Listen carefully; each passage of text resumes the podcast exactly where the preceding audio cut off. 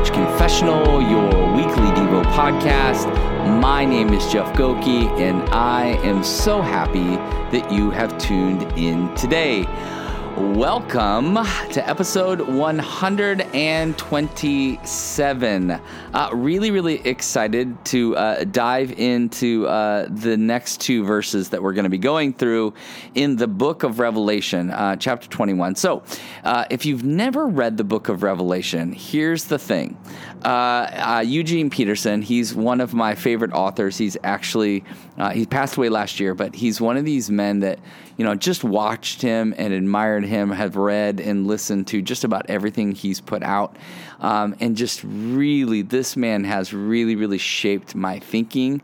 Um, the way he, his heart for the, the scriptures, his absolute love for Jesus. Uh, but he wrote a book called Reverse Thunder.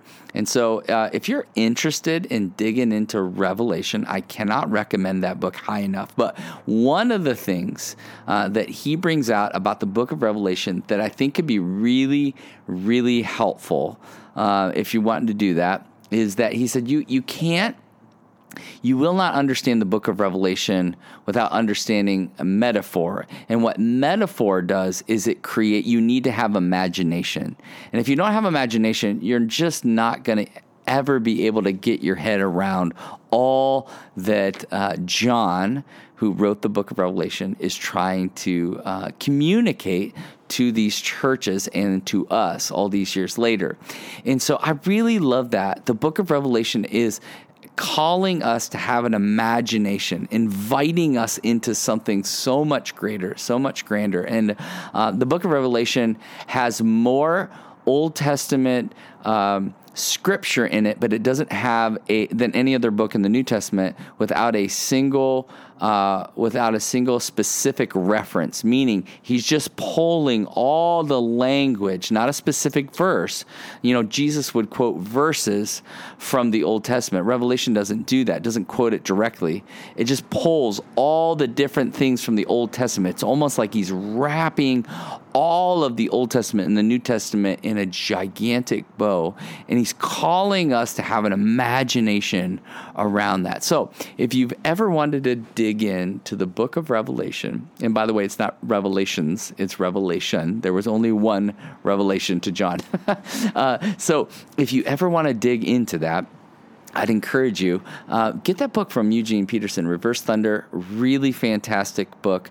Um, and then I would recommend studying it alongside of a really good uh, a co- a commentary um, that can really help expand and open your mind to that imagination, to metaphor, to the what is really going on. Because it, during this time, I heard a lot of people talking about end times, and this is the end times, and and it may be I don't know, um, but I, I think they use the book of Revelation kind of like we'll see this, and then this, and then this, and then this, and it's like Jesus kind of comes back to us because nobody will know the day and the time, and so it's helpful to really dig in and understand um, uh, the book of Revelation um, mainly as a way to understand the scriptures as a whole uh, and what really is uh, going on there. But the big thing, um, as I will uh, work through these next two verses, the big thing I, I want us to really focus in on and just enjoy is this the king is on the throne. That's what we need to know.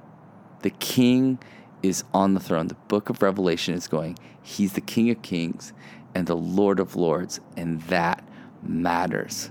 So, before we head into this verse, I just want to say this. Thank you for all of you who are listening, uh, subscribing, and sharing these podcasts. Really appreciate it. And for the, all of you who continue to give uh, at Patreon, P A T R E O N dot com forward slash front porch confessional.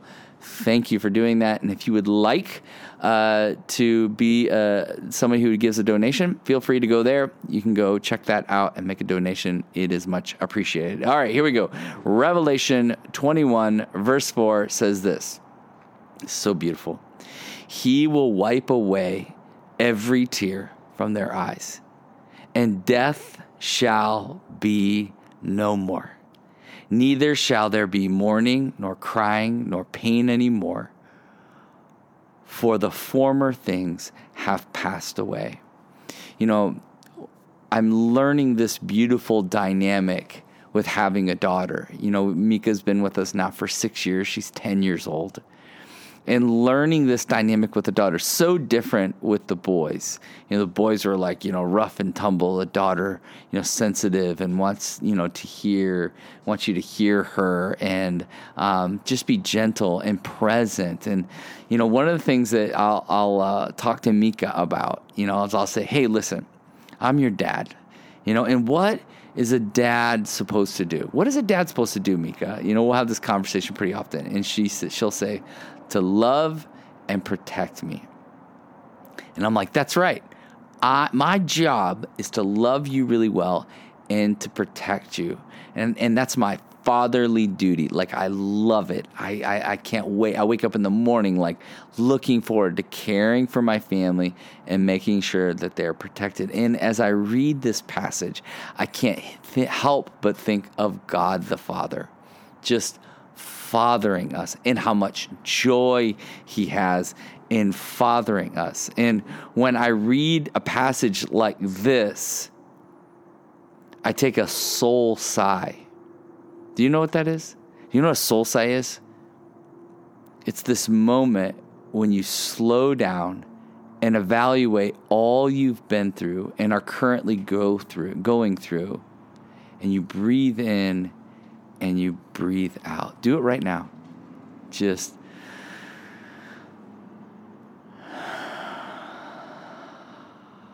feel all of it. Feel all of it. Then find comfort in the promise of God. Maybe as you breathe that in, that was a little bit painful, right? You've gone through a lot. Maybe some of you are really, really, really hurting right now. And you need to hear a passage like this. This is that soul sigh that you need.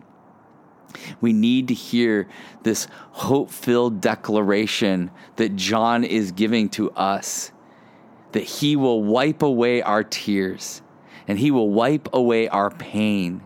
All the pain in the past will be blown into oblivion as a result of the great love of God.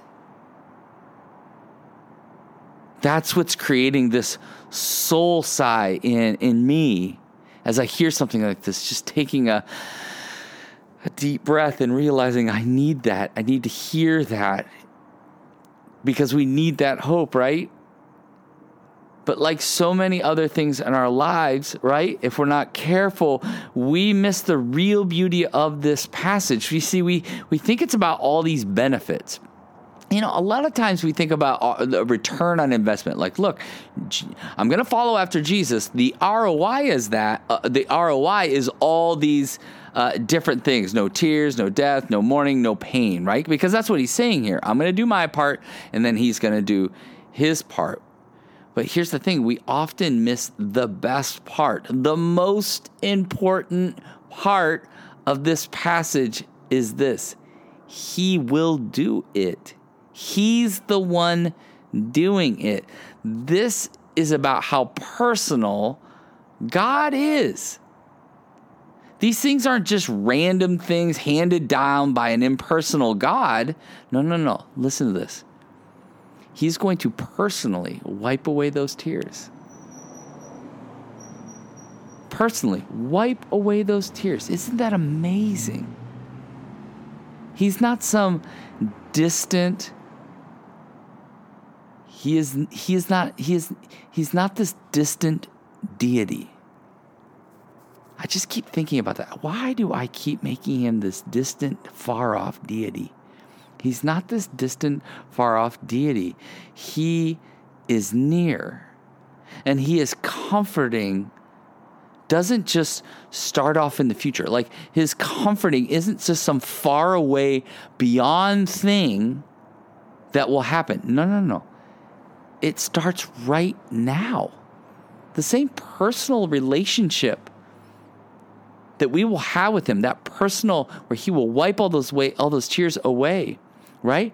Though that that can happen here on earth. Right? The completion of that care, right? So it can't fully happen, but the completion of that care will happen in eternity, but the personal touch remains the same. He cares for you here and now, and he will con- he will continue to care for you even as you go there. So I love that he cares for you here and he will continue to care for you there. How beautiful is that understanding? How much do you need to hear that right now? And I wonder, maybe you're like me, I wonder if all of a sudden you start realizing you've kept that blessing, that reality in some far off, distant future for you.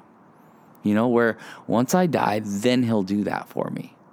But he wants to do it now. Like right here, I'm sitting on the front porch. And I can tell you, I, wish I could just lay out vividly how I have sensed the presence of God out here on this front porch, how I've sensed His care and His love. I think I've told you this before. I, you know, sometimes I'll get on my knees and I'll pray, and I'll imagine like His arm is around me, like, but I can feel it, I can sense it, I can sense His care, Him going, "I love you, I'm with you." Right? But if I'm not careful, I'll just go, I'll just go through the rigmarole. I'll just do the the checklist without realizing no, no, he wants to meet me right here and now. That isn't some reality that's far off in some distance. It's right now. That's the beauty, the real beauty of this passage is that this is where heaven comes to earth. That's why Jesus says, Thy kingdom come, thy will be done on earth as it is in heaven. But what we do is we keep heaven out of earth. No, no, no, no, no. Heaven is a day that I'll arrive there someday. Heaven is a reality that will be out there someday, but not right now. And he's going, No, no, no, no, no. I want to comfort you now. I want to care for you now. I want to wipe away your tears now. Now, that's not full, complete, as if it will, you'll never have tears again here on earth. You will he will continue that ministry to you. Right? We learned in episode 126, he's interceding on our behalf. He wants to care, wants to comfort, wants to intercede for us. That's how he loves us. But if we're not careful, we just create a relational dissonance where we just keep him at a distance and wait for us to just die and then ultimately end up into his care where he's like, I want to care for you now and I want to care for you in eternity, right? The theological term is already, but not yet. He's already comforting you and will continue to, but it's not yet fully complete where we can say there is no death, there is no tears, right? It's not final, but that care and that intentionality can happen right here and now. So, how does a truth like that change your today? If you are hurting and confused, let Him care for you. If the grief is too much to bear, let Him care for you. His care for you starts right now. Receive it. Receive the gift that He wants to give to you right now because God is a good father who doesn't want to hold his care for eternity. He wants to give it to you right now. It's available right now. So, where do you need God to specifically care for you? Where? Cry out, call to Him, let Him comfort you. He wants to. He says, He's near to the brokenhearted. He loves you and He cares for you. Don't leave the care for something in eternity. Let it and embrace it right now. Father God, thank you. Thank you that you care for us here on earth and all the way into eternity, that it is final and whole as a result of your Son Jesus, his death and his resurrection, that opened the door for that reality. So we receive your comfort today and we anticipate the great comfort of wiping every tear away, every wound away, and ultimately defeating death, which is what your Son displayed for us here on earth. So take a breath, reflect, and believe that the God of the universe is near to you in your own heartbeat. Until next time, cheers.